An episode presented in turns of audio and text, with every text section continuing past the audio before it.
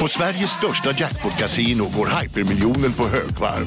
Från Malmö i söder till Kiruna i norr har hypermiljonen genererat över 130 miljoner exklusivt till våra spelare. Välkommen in till Sveriges största jackpot-kasino, hyper.com. 18 plus, regler och villkor gäller. Nej. Dåliga vibrationer är att gå utan byxor till jobbet. Bra vibrationer är när du inser att mobilen är i bröstfickan. Få bra vibrationer med Vimla. Mobiloperatören med Sveriges nöjdaste kunder enligt SKI. Idag ska vi prata om Atletico Madrid och deras helt otroliga 2013-2014. Men den där bombastiska ingressen som jag hade förberett kom lite på skam här, för det hände rent otroliga saker i natt. Eller hur, Erik? Ja, alltså, vi sitter ju här på måndag förmiddag och ska spela in det här avsnittet och på något sätt har ju allt jag någonsin trott på och allt jag någonsin utgått ifrån kastats omkull under det senaste dygnet. Då med tanke på nyheten om den förestående europeiska superligan.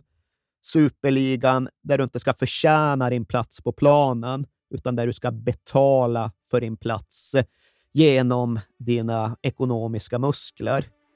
Och det här är då en händelseutveckling som verkligen har skakat om mig. Det går inte att använda några andra ord och det har naturligtvis även påverkat ingången till de här avsnitten som vi ska spela in. För allt det här har ju fått mig att tvivla, både på hela fotbollssporten som sådan och på min egen relation till den. Jag vet inte vilken fotboll vi har längre och än mindre vet jag vilken fotboll vi kommer få framöver.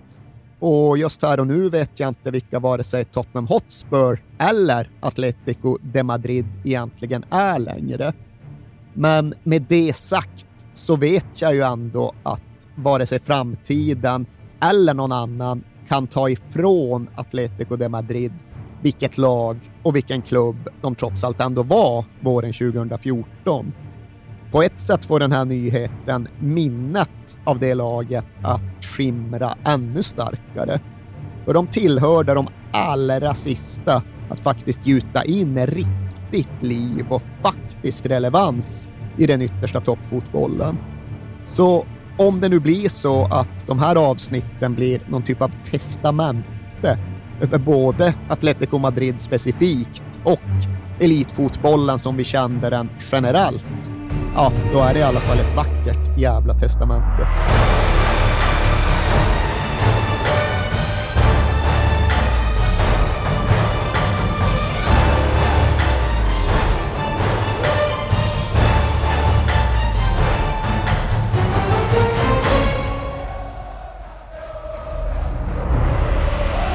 Och låt oss börja det testamentet med att en väldigt speciell tränare kom in i slutet på december 2011 till Atletico Madrid. Va?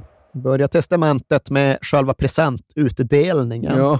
Ifall den här dagen har inneburit någon typ av inverterad julafton för just mig. Jag har fått liksom den värsta tänkbara nyheten instoppad i ett digitalt kuvert så innebar den 23 december 2011 en tidigare lagd julafton för alla som bryr sig om Atletico Madrid. Och vi säger väl Atletico Madrid från och med nu och framåt. Vi Ja, orkar vi. inte krångla till det Nej. med att vara hispanioliskt korrekta och säga Atletico de Madrid. Vi är medvetna om att klubben heter så, men vi tar oss friheten att försvenska deras namn. Ja. Och ska vi försöka placera Atletico Madrid på en typ av skala julen 2011 så är det många punkter vi ska sätta ut och alla kommer befinna sig i fel ände av skalan. För till att börja med så var laget fullständigt bedrövligt. När Diego Simeone tog över Atleti så låg de ja, men på undre halvan av tabellen, bara fyra poäng över nedflyttningsstrecket och hade därtill just åkt ur Copa del Rey hemma mot Albacete från Segunda B, alltså den regionala tredje ligan. Och det var egentligen ingen överraskning att det gick så jäkla dåligt, för Atleti hade inlett säsongen med att sälja både Kun Agüero och Diego Forlan en ung David de Gea. Han fick gå till Man United och så tog spanjorerna in en 19-årig belgare på lån istället. Det var där de befann sig sett till möjligheterna att bygga lag och trupp. Och det var inte heller så att det stannade och slutade där, utan Diego Simeone, han kom till klubben och sen hann han presentera sig för lite personal och sen var det José Antonio Reyes som ville ha ett möte meddelade Simeone att han minsann hade för avsikt att lämna klubben och då hade då Simeone haft sin nya anställning i sisådär två timmar. Och den här situationen var ju egentligen bara en konsekvens av hur fenomenalt vanskött klubben som helhet var. Det är ingen överdrift att säga att Atletico Madrid vintern 2011 var en av de sämst skötta klubbarna i hela Europa. Och de hade egentligen varit vanskötta i lite drygt 20 år vid det laget. För i slutet av 1980-talet så skedde det då ett maktskifte i Atletico Madrid. Den gamla klubbbyggarpresidenten Vicente Calderón gick och dog och istället lyckades Jesus Schill ta makten över klubben. Men inget ont ord om någon Schill? En jävla massa onda ord om Jesus Schill. Jag vet att det är liksom pamparnas pamp, gubbarnas gubbe och att du därför uppskattar honom.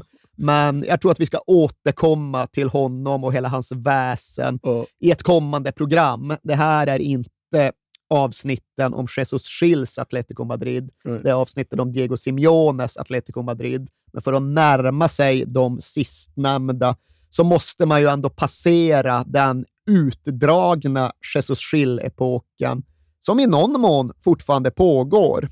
För även om greppet har försvagats sedan Jesus Schill tog klubben genom att lova Paolo Futre som förstärkning. Paolo Futre som hade dominerat Europacupfinalen 1987 så är det då alltjämt Miguel Angel Gilmarin som är kvar som Atletico Madrids VD, alltså Jesus Gils son. Och det är han idag, det var han väl ännu mer 2011. Han hade ännu mer att säga till om, han hade ännu större möjligheter att ställa till det. För när allt kommer kring så var det mest det både far och son Schill faktiskt gjorde. De ställde till det, de rörde ihop det, de gjorde Atletico Madrid till en typ av fotbollscirkus i mycket högre utsträckning än en vanlig fotbollsklubb. Som ni säkert vet så vann ju faktiskt Atletico Madrid den spanska dubbeln 1996, kröningen på Jesus Schills märkliga tid där. Men det var ju undantaget, lyckträffen, slumpsensationen som på något sätt ändå bekräftade regeln om den vanskötta klubben. För den triumfen kom ju inte tack vare en målmedveten, pricksäker satsning, utan den kom för att alla kort på ett egendomligt sätt lyckades ramla rätt när de kastade upp dem i luften just den gången. Men upp i luften åkte ju korten igen mest vartenda år. Sen den där dubbeln 96, ja då hade Atletico Madrid bränt igenom 16 tränare innan det var dags för Diego Simeone att ta jobbet. De snittade över tid, alltså över årtionden, en omsättning på 14,5 spelare per säsong. Alltså egentligen två tredjedelar av en hel spelartrupp åkte in och ut genom dörren vartenda år. Och det där kanske hade gått att leva med med en annan klubbledning, med en tydligare riktning och en bättre genomtänkt plan. Men här fanns ju ingen plan, utan här kastade man spelare och tränare in och ut genom svängdörren utan att egentligen ha någon aning om vart det skulle ta vägen. Och det innebar ju i förlängningen att ekonomin kraschade fullständigt. Vintern 2011, när Diego Simeone tar klubben, när Atletico Madrid just har sålt Agüero, Forlan och de Gea, ja, då har de ett skuldberg som är 6,5 miljarder kronor stort. Mm. Och de har inte speciellt mycket intäkter. Så det går inte att jämföra den skulden med Real Madrids skuld, för de hade i alla fall möjligheten att betala av den. Det hade inte Atleti, egentligen oavsett hur många spelare de sålde. För när de väl sålde spelare, ja, då gick pengarna till skattemyndigheten mer eller mindre direkt. Alla pengar för försäljningen av Agüero, ja, de tog skattmasen på ett bräde, för det var fortfarande miljardbelopp Atletico Madrid var skyldiga staten. Det var sisådär 1,5 miljarder kronor efter försäljningen av Agüero och det hette länge att även på andra sidan av den övergången så skulle hälften av alla Atletico Madrids transferintäkter gå till staten. Och riktigt så var det inte. I själva verket var det så att de satte någon typ av tioårig avbetalningsplan som innebar att skattemyndigheten helt enkelt bara skulle gå in och ta 15 miljoner euro i september varje år. Och hela den här situationen, ja, den utgick ju från den kaotiska skötseln av klubben, men den hade sina mest konkreta rötter tillbaka till åren då Atletico Madrid faktiskt hade rasat ur och låg i segundan, andra divisionen. För då slutade de helt enkelt bara betala skatt. Ja. De låtsades inte ens. De bara liksom ställde in alla skatteinbetalningar och tänkte att det där får vi ta längre fram längs vägen någonstans. Mm. Det går väl säkert att slingra sig ur. Och Det brukade gå och det gick väl i någon mån, men det gick inte hela vägen. Utan det innebar att Atletico Madrid vintern 2011 hade ett uselt lag en ännu sämre klubbledning och en fullständigt havererad ekonomi. Det måste hamras fast att det var den klubben Diego Simeone kom till. Det var den klubben han behövde försöka liksom baxa upp ur dyn. Och då har vi uppriktigt sagt inte kommit till hans absolut största utmaning och Atletico Madrids absolut största problem. För det fanns på något sätt på en mer abstrakt nivå. Det var en mentalitet som svävade över hela hemmaarenan och den hade väl egentligen funnits där ända sedan mitten av 1970-talet. Ända sedan det att Atletico Madrid spelade sin första och länge enda Europacupfinal mot FC Bayern München och ända sedan det att de faktiskt såg ut att vinna den. Atleti tog ju ledningen i förlängningen av Europacupfinalen när Luis Aragonés drog dit bollen. Och till sist var det ju bara en minut, några sekunder kvar.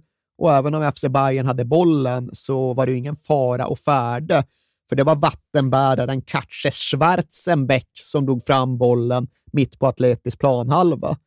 Därifrån drog han iväg en typ av vådaskott som missar målet nio gånger av tio, som är lätt att rädda 99 gånger av 100, men som just vid det här enda tillfället susade hela vägen in i nät nere vid Pepereinas farsas högra stolpe.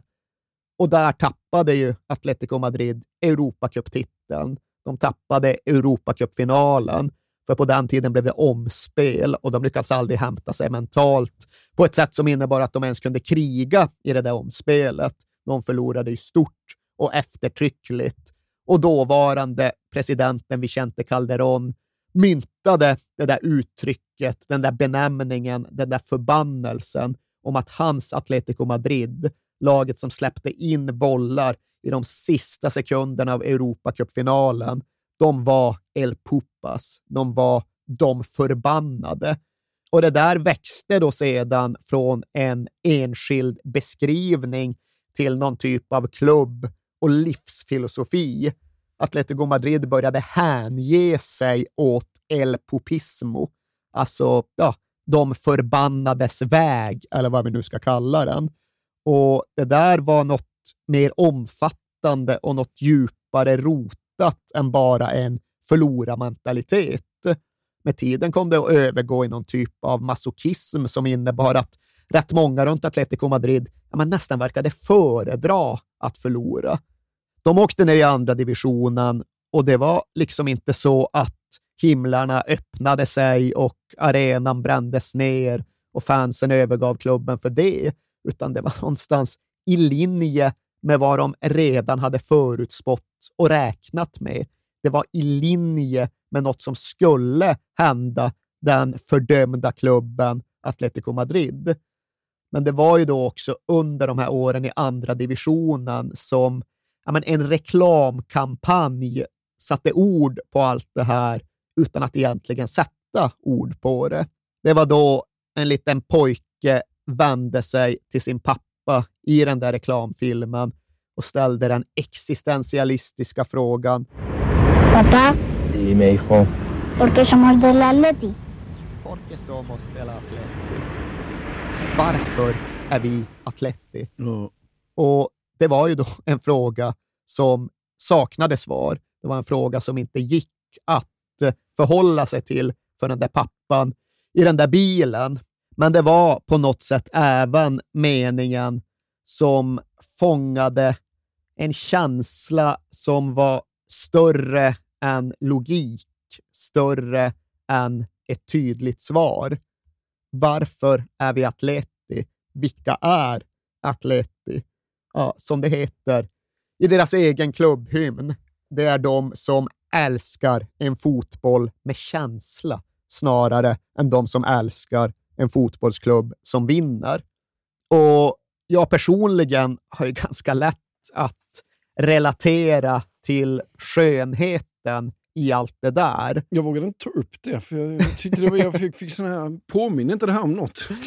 Men eh, även om jag är sådan så är ju inte Diego Simeone sådan. Och det innebar att det där skulle komma att bli hans största och viktigaste strid. Dåligt lag? Ja, men visst. Inga pengar? Absolut.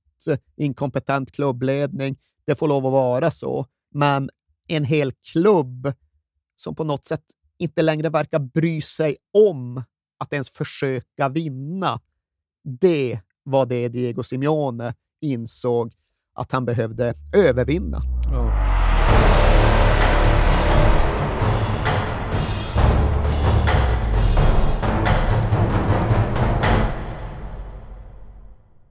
Jag vill inleda med att säga att det är garanterad jackpot på 13 miljoner på Stryktipset. Och fy fasen. Ja. Ja, visst. Skulle du behöva 13 miljoner eller? det skulle jag verkligen. Men vi måste säga först att vi är ju sponsrade av Stryktipset. Ett spel från Svenska Spel, Sport och Casino för dig över 18 år. Yes, och stödlinjen.se finns där för dig om du har problem med ditt spelande. Nej, men 13 miljoner jackpot på Stryktipset, det är ju inte fel. Nej, då är det faktiskt dags att ladda en rejäl rad här känns det som. Mhm. Vet du vad som inte heller är fel? Nej, Födelsedagsfirandet och alla härliga Mm. historier vi får in. exakt. Mm. För vi är ju mitt inne i Stryktipsets 90-årsfirande som vi firar med att läsa upp fantastiska historier från våra lyssnare. Yes. Som skickar in dem till kings at perfectdaymedia.se. Precis, bomba på nu. Det är åtta månader kvar på det här firandet, så att, eh, vi kör nu. Mycket Stryktipshistorier vill vi ha. Mm. Och i dagens har vi fått från Peter som skriver så här. Hej på er och tack för en helt otrolig podcast. Den har räddat mina veckor i snart fyra år. Tack så mycket Peter. Min historia är ganska färsk, men den om när det vände på stopptid gav kanske inte de största pengarna, men känslan i mig består.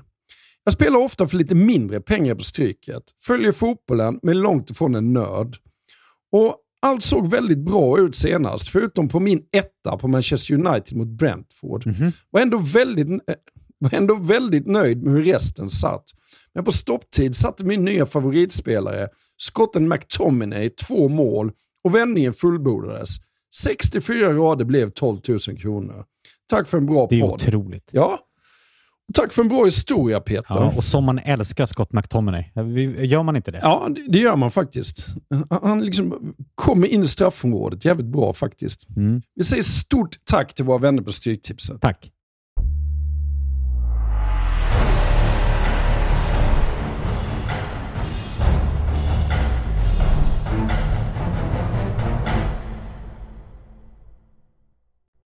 Men Diego Simeone, vem var Diego, Diego Simeone då? Ja, Diego Simeone var ju en gammal fotbollsspelare som bland annat gjort fler landskamper för Argentina än vad Diego Maradona någonsin gjorde.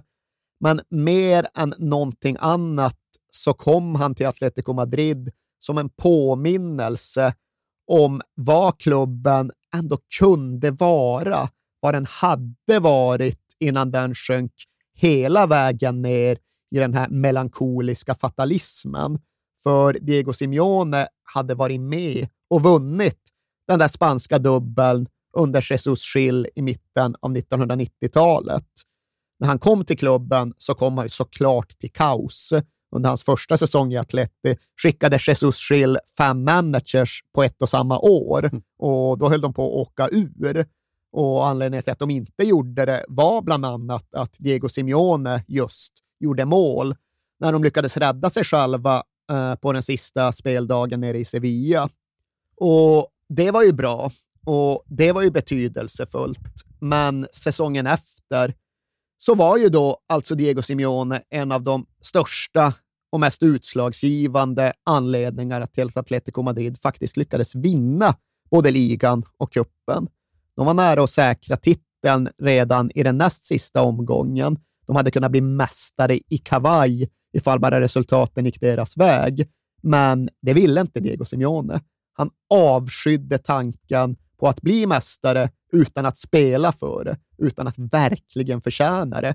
Så han höll på rivalerna i den näst sista omgången. Han ville ha en direkt avgörande match, det sista som hände, och han ville vara central i den. Sån var han och såna gjorde han sina lagkamrater. När de var på väg till den sista helt avgörande titelmatchen, då var det Diego Simeone som ställde sig i gången på spelarbussen och vrålade om att antingen så vinner vi, eller så vinner vi, eller så dör vi. Och det är klart att de vann. Och det är klart att Diego Simeone var den som drev laget och satte nicken som i förlängningen gav titeln. Så i de rödvita delarna av Madrid var han givetvis ihågkommen som den största vinnaren av dem alla. Medan i övriga Spanien, som var väl kanske främst ihågkommen som den kanske allra mest brutala busen av dem alla. Medan de runt Vicente Calderón-stadion tittade på det där målet som gav dem titeln, så vevade de i resten av nationen bilderna på hur Diego Simeone stampade hål i låret på Athletic Bilbao-spelaren Julen Guerrero. För det gjorde han ju också. Ja. Sånt hann han också med. Och som spelare var han i Atletico Madrid under två omgångar. Han var där under de här åren i mitten av 90-talet. Sen drog han till Italien. Sen vann han grejer med Svennis i Lazio och sen återvände han 2003 för att på något sätt göra sig till en ännu större hjälte. Men det är lite lustigt det där med Diego Simeone, för jag tillhör ju dem som väldigt ofta vill titta på miljö, kanske snarare än arv. Jag vill titta på erfarenheter snarare än det medfödda för att avkoda en person. Och inom fotbollen så har det sällan visat sig så svårt som det har varit med Diego Simeone. För det finns liksom inget i hans bakgrund, i hans uppväxt, inte ens i hans fotboll som förklarar hur han blev den han blev. Det är inte så att det går att liksom berätta den här klassiska fattigdomsstoryn om honom, att han skulle ha vuxit upp i en dammig, miserabel liten betongförort i Buenos Aires slum och därifrån fått sin drivkraft, utan nej, han växte upp under rätt ordnade förhållanden. Hans farsa sålde någon typ av värmeaggregat och hans mamma var frisör och när han pratar om sin barndom så kan han väl kanske sträcka sig till att han lärde sig en del om ordning och struktur, men så mycket mer går inte att hämta därifrån. Det finns liksom inga episoder och anekdoter som är värda så värst mycket. När journalister pressar honom på precis det här sättet, ja, då kan han ibland dra någon skröna om hur han var så besatt av fotboll att han minsann byggde en fotbollsarena av legot där hemma och han lät lego cowboys möta lego indianer och hur han själv då alltid var lego indianerna. Det kanske finns något där att ja, han stod alltid på liksom den lite bespottade sidan. Han stod alltid på den mörka sidan snarare än på den ljusa sidan. Och just den där anekdoten gick väl extra bra hem runt Atletico Madrid i och med att de bland annat kallar kallas för Los Indios, ja. indianerna. Så det fanns något förutbestämt där, men jag vet inte. Den anekdoten har aldrig varit så värst mycket värd för mig. Nej. Inte heller kommer jag så långt med hans historia om hur han blev dirigent i skolorkestern redan när han var tio, trots att de andra barnen var i mellersta tonåren mm. och att han därmed liksom skulle fostras in i någon typ av ledarskap. Utan med Diego Simeone får jag nästan acceptera och förlika mig med att han föddes till den han blev snarare än att formas till den han blev. Det är liksom klart att en uppväxt och en skolning inom den kompromisslösa argentinska fotbollen har gjort saker med honom, men den förklarar inte riktigt varför det var så stor skillnad på honom och hans argentinska lagkamrater.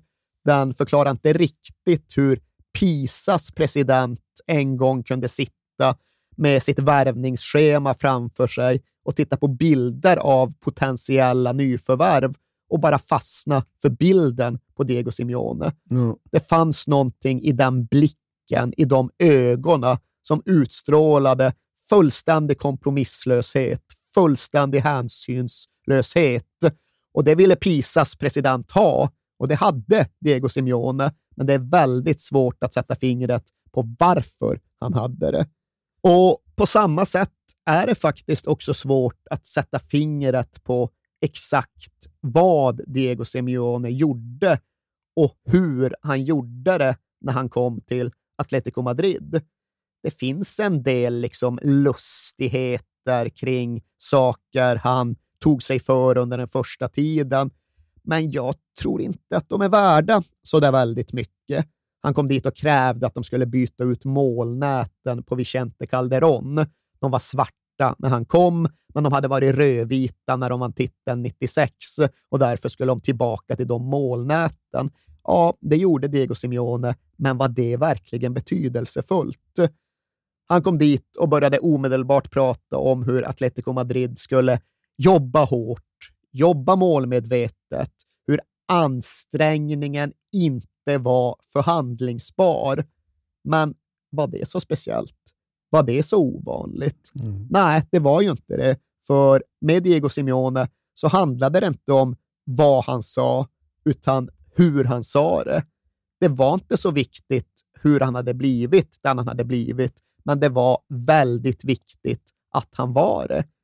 Det hade inte gått för någon annan att komma in och göra precis samma saker och säga exakt samma grejer och få samma effekt, utan Diego Simeone fick det eftersom han var den han var. Och när allt kommer kring så är det även den liksom insikten han själv har kommit fram till. Han har allt oftare börjat prata om hur ledarskap inte kan förklaras. Hur ledarskap i någon mån kanske inte heller kan läras ut, mm. utan hur ledarskap i mångt och mycket kan vara någonting som man faktiskt föds med. För Diego Simeone var det i alla fall på det sättet. Ja. Jag måste säga, alltså det jag beundrar honom så otroligt mycket för, det är, eh, det är en grej det här med att man, man gör det man kan med det man har. Och han, Visst, han har fötts med en begåvning, men han har inte fötts med en Maradona-begåvning. Men han har lagt ner så otroligt mycket arbete och så otroligt mycket liksom fighting för att bli den han blev. Och Sen känns det som att det lyckas han föra över när han väl blev tränare också. Absolut, och det är en kärna i hela hans modell, hela hans filosofi, hela hans förhållningssätt till livet. Och den utgår ju någonstans också ifrån att man gör det man kan utifrån de förutsättningar man har just den här dagen. För det var ju ett jobb som riskerade att bli helt överväldigande även för Diego Simeone. Oddsen var ju usla. Det fanns ingen anledning att tro att det här skulle bli bra på sikt. Men då menade Diego Simeone att vi kan i alla fall se till att det blir bra idag. Vi har de spelare vi har, vi har den idé vi utgår ifrån, så då går vi ut på träningsplanen just den här dagen och så gör vi just det här passet så bra som vi någonsin kan. Och sen gör vi exakt samma sak imorgon igen och dagen efter det. Och sen får det väl gå ett tag och sen får vi väl se. Och även detta är ju såklart saker som fotbollsfolk har sagt i all evinnerlighet. Det är ju egentligen bara en annan version av att säga vi tar en match i taget. Ja. Men när Diego Simeone säger det, när han pratar med hela sin kropp, hela sitt väsen, ja, då får han folk att inte bara lyssna, utan faktiskt även tro på det. Så Atletico Madrid, de gick från att vara ett lag som var helt mentalt sönderskjutet, det är så spelarna som var med själva beskriver det, till ett lag som började tro. Och de visste nog inte riktigt på vad de trodde, men de trodde på nästa dag, nästa träning. De gick dit och så ansträngde de sig så hårt som de någonsin kunde och sen gjorde de samma sak igen dagen efter. Och det innebar ju att bra saker snabbt började hända. Det var såklart inte rimligt att tro att hela klubben skulle byta riktning och ikläda sig en vinnarskrud från den allra första dagen. Men långsamt började saker och ting gå åt rätt håll snarare än att gå åt fel håll. Och så länge man rör sig i rätt riktning, då kommer man ju faktiskt någonstans. Och ifall man bara tittar till fotbollen som Atleti spelade, så är det ju absolut rättvist att säga att Diego Simeone började med grunderna. Han började med försvarsspelet och att sätta defensiven. Och det innebar ju att hans nya lag faktiskt höll nollan i alla sina sju första matcher med den nya tränaren. I den åttonde, ja, då släppte de in ett mål, men det var bara ett strömål i en Europa League-match borta mot Lazio i en match som Atletico Madrid ändå vann med 3-1. Och på de 14 första matcherna under Diego Simeone, då förlorade Atletico Madrid bara en enda. Och det var med uddamålet mot FC Barcelona efter att Leo Messi hängt en frispark. Mm. Det är sånt som händer. Och egentligen hade då Simeone sålt in hela sin metodik som ett strävsamt, långsiktigt arbete, men det visade ju sig ge omedelbar effekt. Med tanke på sina tidigare framgångar i klubben så hade ju Diego Simeone dels en väldig trovärdighet i klubben och han lyckades snabbt också återskapa en stolthet i klubben. Och där tror jag väl i och för sig att man kanske kan prata en del om liksom rent inlärda knep. Simeone hade lärt sig under sin gamla förbundskapten Carlos Bilardo att man minsann aldrig skulle byta tröja efter en landskamp, för Diego Simeone spelade i Argentinas landslagströja och den var värd mer än någon annan ja. landslagströja, så den bytte man aldrig bort. Och det gjorde intryck på Simeone. Det tog han med sig för enkel, effektiv, dramatisk effekt. Äh, byt aldrig tröja, byt aldrig bort Atletico Madrid-tröjan. Om du gör det så måste du kräva två stycken i utbyte, ja. för vår tröja är värd mer än eran tröja.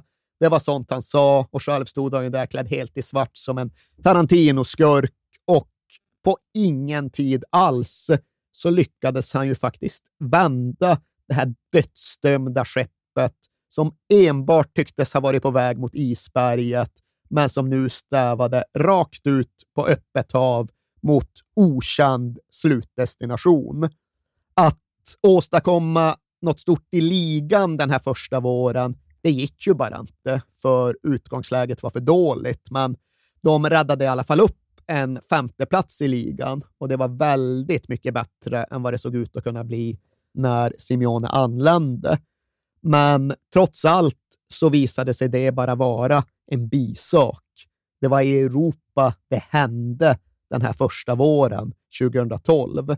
Det var där Atletico Madrid slog ut Lazio, slog ut Besiktas, slog ut Hannover, slog ut Valencia och plötsligt stod där i en Europa League-final. Och det här var ju på tiden då spanska lag, La Liga-lag, egentligen inte förlorade i Europa. Så det var någonstans oundvikligt att det skulle vara spanskt motstånd i semin och baskiskt motstånd i finalen.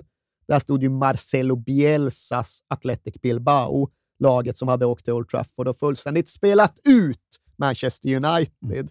Där stod Marcelo Bielsa, som absolut hade varit en av Diego Simeones inspiratörer som tränare. Men när det väl var dags för final, då var det klasskillnad. Då framstod Bielsas lag som liksom unga och naiva och valpiga, medan Diego Simeones lag var rejäla, erfarna, segersäkra. Radamel Falcao gjorde två mål på en halvtimme och sen var det klart. Ja. Sen hade Diego Simeone tagit Atletico Madrid från avgrunden till en stor europeisk titel på bara några månader. Och bara det hade ju kunnat vara värt ett avsnitt, Ja. men de var liksom inte färdiga där. Godin. Amorobieta wins it. And he's taken too long in possession, Amorobieta. Falcao. Nice turn. Glorious finish from Falcao. He's made this competition his own. And Atletico are 2 0 up before half time with this stylish finish.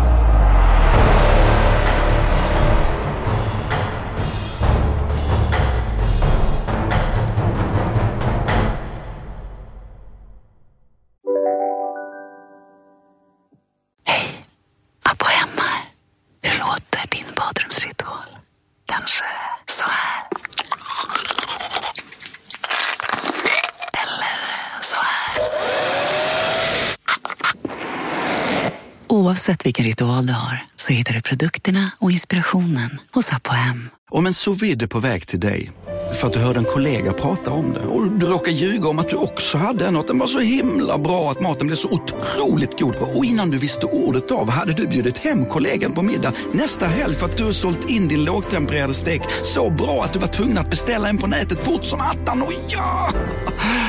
Då finns det i alla fall flera smarta sätt att beställa hem din sous vide på. Som till våra paketboxar, placerade på en plats nära dig och tillgängliga dygnet runt. Hälsningar Postnord. Just nu till alla hemmafixare som gillar julast låga priser. En slangvinda från Gardena på 20 meter för vattentäta 499 kronor. Inget kan stoppa dig nu.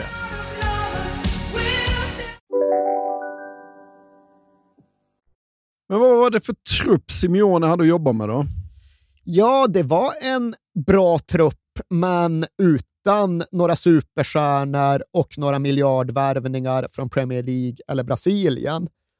Det var ju längst bak den här unga inlånade belgaren som de hade fått lov att hämta in när David de Gea drog till Man United. Då kollade de runt, då hörde de sig för, då utgick de från en situation där de inte hade några pengar att värva för och då fick de tillgång till Thibaut Courtois som hade gått från Genk till Chelsea, men som inte hade någon utsikt att stå i mål för Chelsea, för där stod fortfarande Peter Cech. Ja. Så Atleti fick låna en inledningsvis 19-årig Courtois och han gjorde ju sensation med sin mognad och med sin fysik, sin blotta storlek. Ja. Han kom ju från en familj då, där både hans föräldrar och hans brorsa var professionella volleybollspelare och den längden, den räckvidden, den överförde Courtois till fotbollsmålet. Så han blev en sensation. Även om ingen hade kunnat tro det på förhand så var han ju uppe och presterade på samma nivå som världens absolut bästa målvakter redan i den här fasen av sin karriär. Så Courtois fanns där och fyrbackslinjen såg ju i stort sett alltid likadan ut.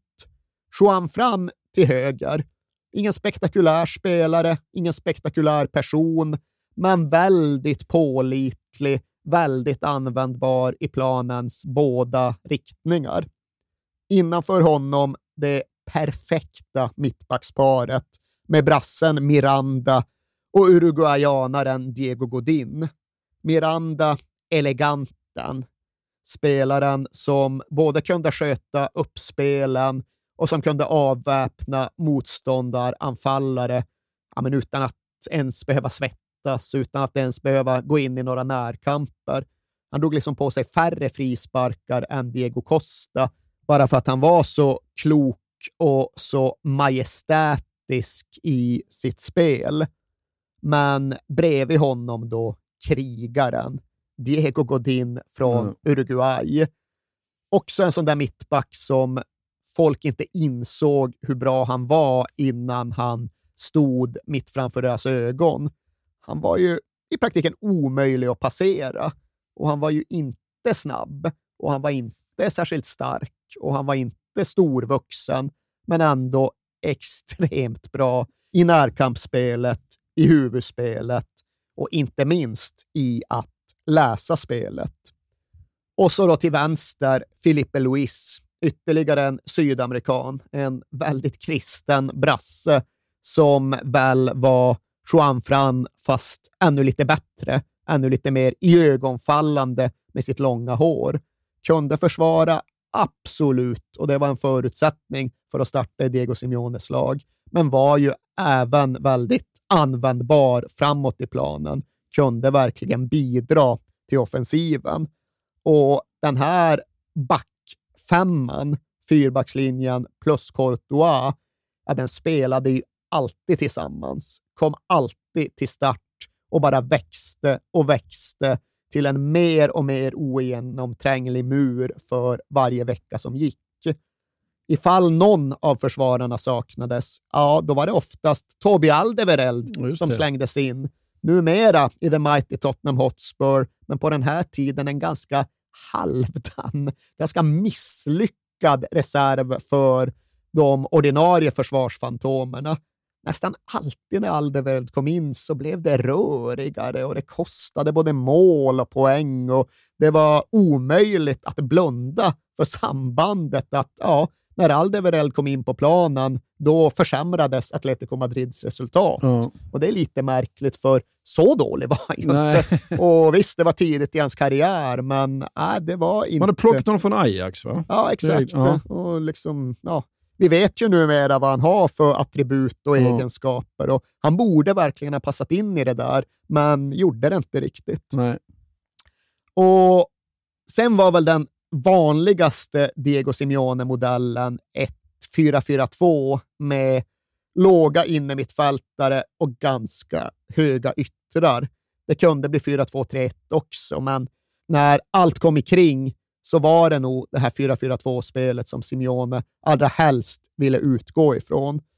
Och då var ju de mer defensiva innermittfältarna Thiago Mendes som ju värvades av José Mourinho som ung, löftesrik mittfältare för att liksom ingå i Abramovic-bygget, men som aldrig riktigt slog igenom i vare sig Chelsea eller Lyon eller Juventus, utan som egentligen fick sin bekräftelse som mittfältare av högsta snitt först under de här åren med Diego Simeone, först när han var ja, 32, 33, 34 år gammal. Mm. Och om man pratar om mittfältare med sena genombrott och sena erkännanden så var ju definitivt kapten Gabi en till av dessa. Han hade nummer 14 på ryggen och det var inte för att hedra Johan Cruyff i första hand, utan det var ju om något för att hedra sin egen tränare, sin egen barndomsidol, Diego Simeone, som också hade nummer 14 på ryggen. Gabi var den närmaste spelaren Diego Simeone som det här Atleti hade. Han var tränarens förlängda arm. Han var på ett sätt förkroppsligandet av tränaren och modellen och ideologin där ute på planen. Utanför Thiago och Gabi, oftast då lilla Kocke till höger. Och han kom då från i stort sett ingenstans och blev en sensation under de här åren. Han kom underifrån, från de egna leden, den egna kanteran och plötsligt var han bara en mittfältare som behärskade allt. Han var liksom Cesc Fabregas och Diego Simeone och Frank Lampard på en och samma gång. Han kunde spela litet och smånätt ifall det behövdes. Han kunde spela tufft och frenetiskt när det krävdes och han kunde både skapa mål och göra mål. Och oftast gjorde han allt på en och samma gång. Och på den andra kanten, Arda Turan, som i första hand får ses som lagets stora X-faktorspelare. Han kunde också spela hårt, men han kunde ju framför allt vara kreativ på ett sätt som ingen annan i det här laget riktigt kunde. Han kunde trixa och han kunde hitta lösningar som ingen annan hade sett framför sig. Och han var under de här åren ja, men, några mål ifrån att faktiskt erkännas som en världsstjärna. Han skulle ju värvas till FC Barcelona och han var liksom uppe på mer eller mindre samma nivå som de absolut största i den här ligan. Det var bara några mål för få för att världen skulle fatta det. Men på samma sätt som laget i stort köpte in sig på den här cholismon så uppstod det också någon lite mer skämtsam kult kring Arda Turan. Han fick Arda Turanismo hängd över och runt sig och Arda Turanismon den tillbad väl alla som älskade Atletico Madrid, Diego Simeone och den här cholismon, men som ändå ville ha lite jävla kul ja. med varven ja. också. Och framåt då? Ja, framåt fanns ju för det mesta då David Villa, ny från Barcelona, världsmästaren, VM-skyttekungen, som nu fick acceptera att bli mer av en komplementspelare och med tiden gjorde detta utan att gnälla eller klaga, utan han rättade in sig i ledet och bidrog efter förmåga. För nummer ett i Atletico Madrids anfallslinje, det skulle han aldrig kunna bli, för där fanns Diego Costa, mm. som ju var helt otrolig under de här åren när han var på väg upp. En enmansarmé längst fram. Pantern, som de kallade honom. Idolen, som Diego Simeone refererade till honom. det, var liksom, det var Simeones idol. Han gjorde grejerna som Diego Simeone önskade att han själv hade gjort. Han gjorde en massa mål, men han krigade in bollarna. Ja. Det var så Simeone såg eh, det ultimata scenariot framför sig. Och det var ju de två som startade. Sen fanns även Raúl Garcia där och han kunde spela som en av två anfallare. Han kunde spela lite bakom i ett 4-2-3-1, men hans främsta kännetecken bortom det hårda slitet, det var ju ett huvudspel som var bäst i ligan. I alla fall om man ser till offensiva spelare, spelare som nickade in bollar i mål. Då var det bara Cristiano Ronaldo som var bättre. Sen var det Raúl Garcia. Och han gjorde mycket nytta och en hel del nytta gjorde även Adrian som kunde komma in och springa. Ifall David Villa inte kunde spela, då var det nära till hands att sätta in Adrian, för han hade speed, han hade fart, han hade en del spets och han gjorde en hel del nytta. Ja. Du, det, när jag kollar igenom det här så det är lätt att ha lite anakronistiska ögon nu och, och sitta här idag och säga åh, vilket fantastiskt ja. lag. Eller hur? Men det är som det är med allt detta, för ifall man inte utgår från rätt punkt i historien, då förlorar ju den här berättelsen den magi och det skimmer som den verkligen omgärdades av. För ifall man tittar på vad Atletico Madrid har blivit, då är det ju inte så konstigt att de hävdar sig, att de konkurrerar, att Diego Simeone tar dem långt i Europa år efter år. Men man måste ju titta på var de var när allt började. Ja.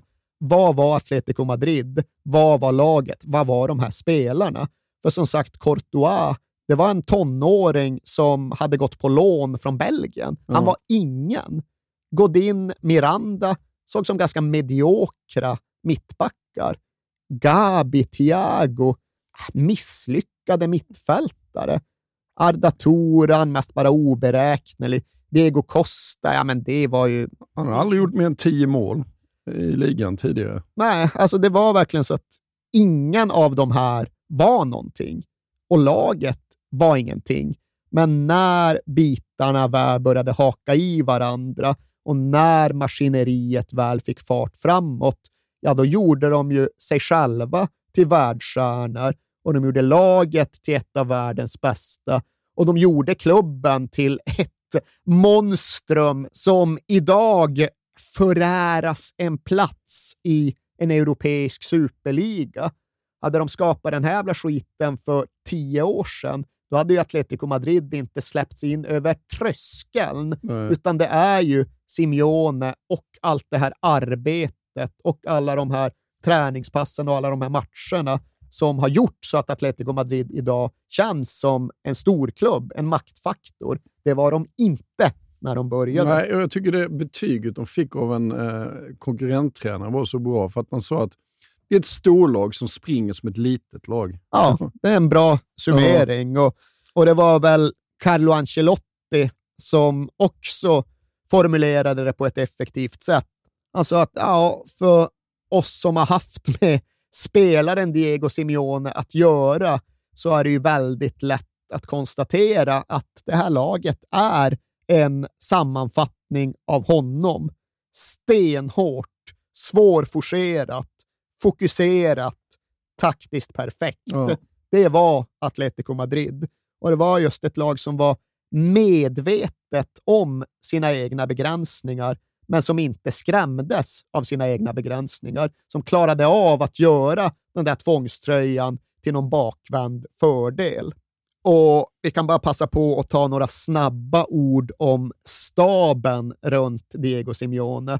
För hade han någonsin hört det här hade han aldrig förlåtit oss Nej. ifall vi inte hade gjort det. Det var väldigt viktigt för honom att betona att de var en grupp, en familj, ett ledarteam snarare än en enmansshow. Och vi har nämnt den betydelsefulla fystränaren Profe Ortega. Vi ska även ha med att det fanns fler än Diego Simeone som hade en bakgrund i det här dubbelvinnande Atletilaget från 1996. Där fanns Juan Viscaino i hans egen stab och lite högre upp i organisationen fanns José Luis Caminero som sportchef. Men den största figuren i tränarteamet bredvid, bakom Diego Simeone, det var ju hans andra tränare, superprofilen Sherman Burgos, eller El Mono, som de känner honom i de spansktalande länderna. Apan. Och Så, alltid sådana smeknamn. Ja, de gillar du. Ja, men i Sydamerika, de, ja, de är fantastiska. Men han var ju då till hälften gammal fotbollsmålvakt och till hälften hårdrockare, metalsångare med tatuerade knogar och 35 styngsar efter att ha opererat bort en tumör. Och han hade minsann inte varit med om att vinna någon dubbel 1996, men han hade ju också spelat för Atletico Madrid. Men han kom inte från den guldkantade delen av klubbens historia, utan han kom ju från de allra mest kloakstinkande åren i andra divisionen. Det var han och så en 17-årig Fernando Torres som lyckades baxa Atleti tillbaka upp i högsta ligan 2002. Och när han väl var på plats där och skulle spela derby mot Real Madrid, ja, då stod ju El Mono Burgos där i målet och räddade en straff av Luis Figo med näsan. För det var så han spelade sin fotboll. Det var så det fick bli ifall han skulle förhindra mål. Pues vendría bien el gol para evitar los nervios de estos últimos 10 minutos. ¿eh? Sí, porque estábamos diciendo que el Atleti, aunque no esté dando mucha sensación de peligro, luego en cualquier momento hemos apuntado el 3-1 ya. ¿eh? Allá va Figo. Pues no, lo tendré que borrar. El primero que falla Figo.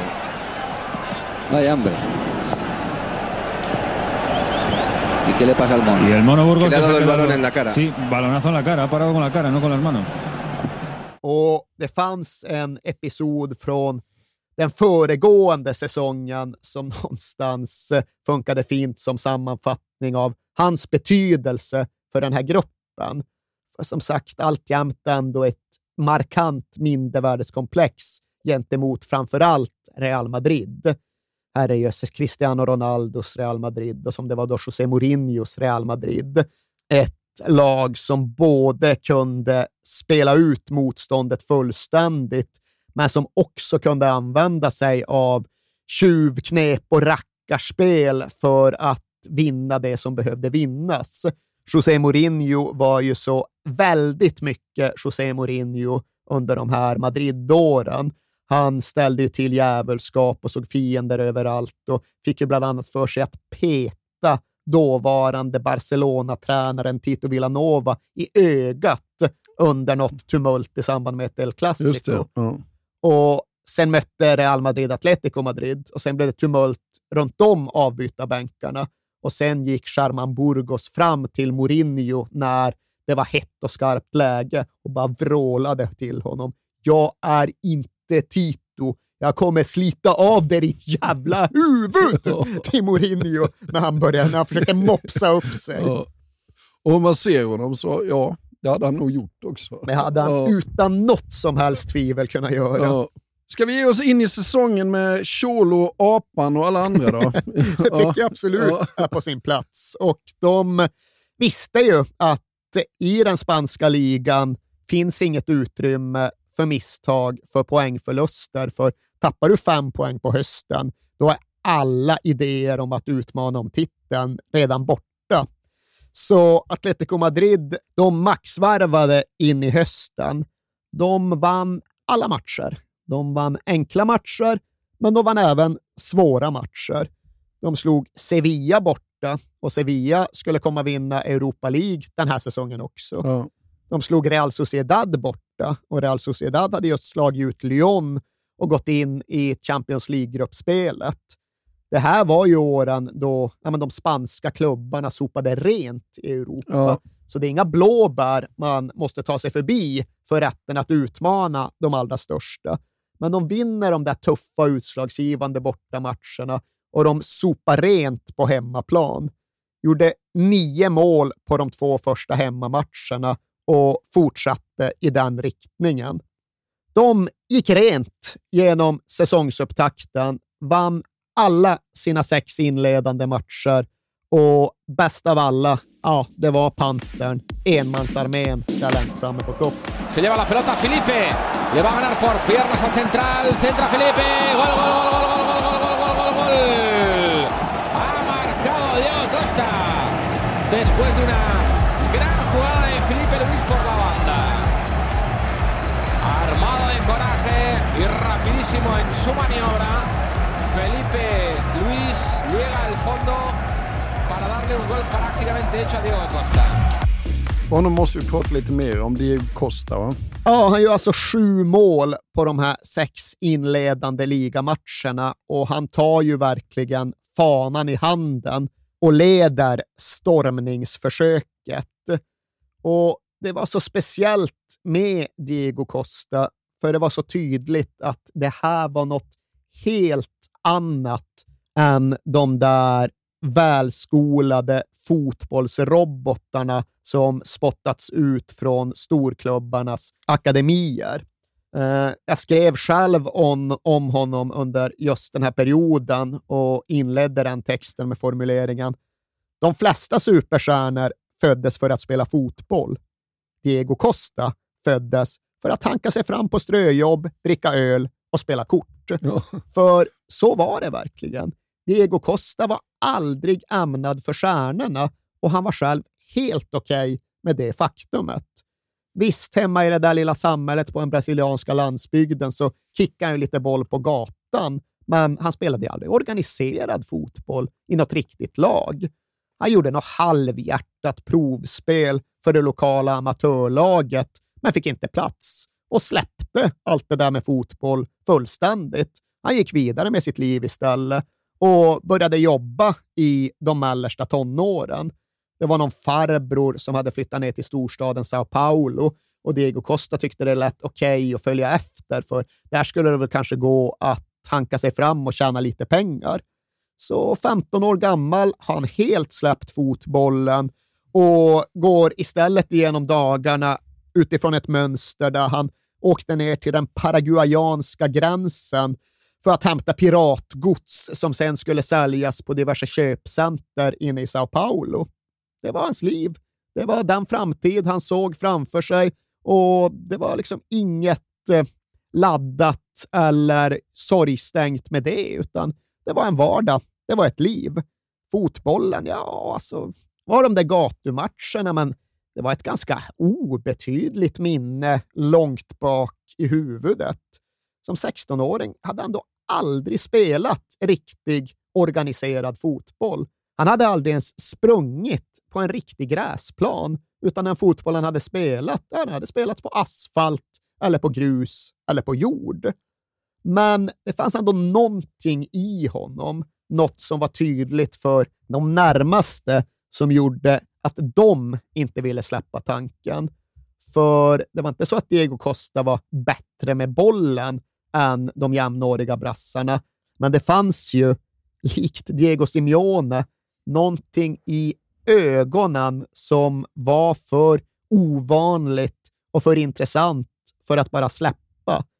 I de där gatumatcherna, ja, men då spelade väl alla med råbarkad häns hänsynslöshet. Men ingen spelade med samma råbarkade hänsynslöshet som Diego Costa. Det var ju helt obetydliga matcher. Max så stod väl ett par läsk och en bärs på spel, men ändå så gick ju Diego Costa över hundar, över eh, hål i marken, över fallna kroppar för att vinna. Och det var en egenskap som vissa i släkten ändå ville se vad den kunde innebära. Så den här farbrorn nere i Sao Paulo, han såg ändå till att skaffa fram ytterligare ett provspel för den unga Diego Costa i någon division 4-klubb där nere. Diego Costa lyssnade på detta, funderade ett tag och tyckte nej, strunt i det. Nej, jag pallar inte. Vadå fotboll? Jag vet ju själv att ska du bli fotbollsspelare i Brasilien kan du inte komma som 16-åring utan att någonsin ha spelat en match och köra ett provspel i en division 4-klubb. Alltså mina jämnåriga är ju redan miljonärer. Ja. Mina jämnåriga har redan liksom förhandskontrakt skrivna med Real Madrid. Det är ju helt utsiktslöst. Jag vill inte kasta bort en massa tid och energi på detta jag måste dra till den paraguayanska gränsen för att hämta piratgods från Kina för att ha råd att bjuda en tjej på gatukökskäk till helgen. Nej, det blir inget. Så resonerade Diego Costa. Ja. Men det tjatades en del, det mutades en del. Ja, men du kan få pengar för det här. Om du gör, genomför det här provspelet, då behöver du inte åka till paraguayanska gränsen. Du får ändå din veckoranson. Och då liksom övertalades Diego Costa och släpa sig till det där division 4-provspelet. Och sen gick det ganska snabbt. Sen tog det ett år och så hade plötsligt Diego Costa ett proffskontrakt på andra sidan det stora havet. En affärsman hade upptäckt honom och hans potential och sålt honom vidare till Braga i Portugal. Sen gick det ytterligare två år och sen gled Diego Costa in i Atletico Madrids omklädningsrum för att morsa på och konkurrera med Diego Forlan och Kun Agüero. Ja. Och då har det alltså gått tre år ja. sedan det han inte hade spelat fotboll överhuvudtaget och inte hade något otroligt. intresse ja. av att spela fotboll överhuvudtaget. Och det är någon form av sydamerikansk version av Jamie Vardy-storyn, ja, fast på ett sätt faktiskt ännu mer osannolik. Ja okej, Jamie Vardy hade sina grejer och han hade sitt publiv och han hade sin protesfabrik med all frånvaro. Men han hade ju i alla fall en bakgrund och han hade ingått i Sheffield Wednesdays akademi och sett som ett stort löfte där innan han sen släppte allt. Diego Costa, ingenting. Nej. Ingen skolning, ingen träning, ingen akademi, inga ambitioner. Liksom motvilligt inknuffat i proffsfotbollsfåran. Och när han väl kom dit och när han väl började spela fotboll i den spanska högsta ligan, ja, då gav ju ändå den här bakgrunden tydligt utslag. För han var som en byracka som inte hustränats som nu släpptes ut för att skena runt i en exklusiv porslinsbutik. Det är faktiskt en jättebra beskrivning. Som en byracka. Liksom. Ja. Och liksom dyrgripar gick ju sönder när Diego Costa skenade fram. Ömtåliga tår blev trampade på och uppblåsta egon fick sig några törnar. Och sen ska det inte sägas att Diego Costa var liksom en fläckfri antihjälte som bara gjorde gott och som liksom rufsade om välgroomade frisyrer, utan han var ju ett as på planen. 100 procent. Han spelade precis den där gatufotbollen på Europas allra största arenor och så beter sig inte folk längre. Nej. Han nöps, han spottades, han förolämpade allt och alla. Han gjorde precis allt smutsigt du kan tänka dig. Men när han var klar med allt detta så gjorde han ju även allt fler mål. Och han hade aldrig lärt sig, han hade ingen impulskontroll, han hade all, aldrig lärt sig det, så han drog ju på sig hur mycket kort och avstängningar som helst. Jag tror han hade 72 gula och 8 röda under sina första säsonger i Spanien. Mm. Men på något sätt så klarade ju han ändå av att behålla fokus när alla andra trodde att han hade tappat greppet fullständigt. För honom var det ju inte så att han var liksom borta ur matchen när han ägnade fem minuter åt att gå och håna och nypa och knä någon motståndare i smyg. Utan när den fasen sen var över, ja då var han ju hyperskärpt och hypervass och kunde springa in två mål mot en motståndarback som var totalt ur balans. Ja. Så han var unik och han gav Atletico Madrid en spets som ja, inte gick att köpa sig till, som de inte hade kunnat hitta någon annanstans. Och han var på så sätt fullständigt perfekt för det här oborstade laget och deras utmaningar. Ja. Och du sa att de vinner sina sex första matcher på säsongen. Och i den sjunde så är det dags att åka tillbaka till Santiago Bernabéu, för då är det Re- Real Madrid. Precis. eh, Toppmöte där högst uppe i tabellen och på många sätt någonting helt annat än en cupfinal på en given dag. För ja, när det var cupfinal då hade Atleti haft med sig 40 000 fans upp genom stan. Den här gången, när det var ligaderby, då tog de med sig prick 70 stycken. Och det har dels sin förklaring i att bortatraditionen i Spanien är svag, men framför allt hade det sin förklaring i att biljetterna till den här matchen skulle kosta 70 euro styck. Och det var inget som Atletico Madrids anhängare tänkte sig att betala. Så stödet var tunt, men prestationen prickfri. Diego Costa rusade in med en boll efter tio minuter och sen stängde Atleti shoppen. De vann med 1-0 på Bernabeu och det innebar att de hade vunnit två raka matcher där. Och det hade de inte gjort sedan 1920-talet. Det var första gången någonsin de vann två raka matcher på Bernabeu. För senast Atleti lyckades med det, ja då fanns inte den arenan, utan då spelade Real Madrid på Campo de O'Donnell i en annan del av stan. Och det här var ju givetvis ett jäkla styrkebesked. Nu hade Atletico Madrid vunnit alla sina sju inledande ligamatcher. Men det hade såklart FC Barcelona också. Och även om triumfen var stor så fick det inte Diego Simeone att eh, byta retorisk linje. Han sa efter segern att det vore demagogiskt perfekt av mig att säga att vi kan vinna ligan nu. Jag gillar att han använde ordet demagogiskt. Ja. Men det här förändrar inget. Vi kan inte vinna ligan. Det är omöjligt. Det kommer inte att gå för en klubb av vår storlek och med våra förutsättningar. Det var så Diego Simeone hela tiden pratade.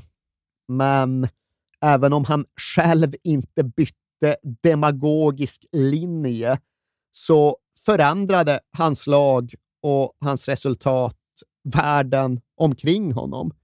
På första sidan av den stora sporttidningen ASS så var det en mening och ett budskap som utgjorde första sidan dagen efter derbysegern på Bernabeu. Och det var rätt och slätt miljoner noll, fotboll ett. Gå med mig Bakom skuggor ser du solen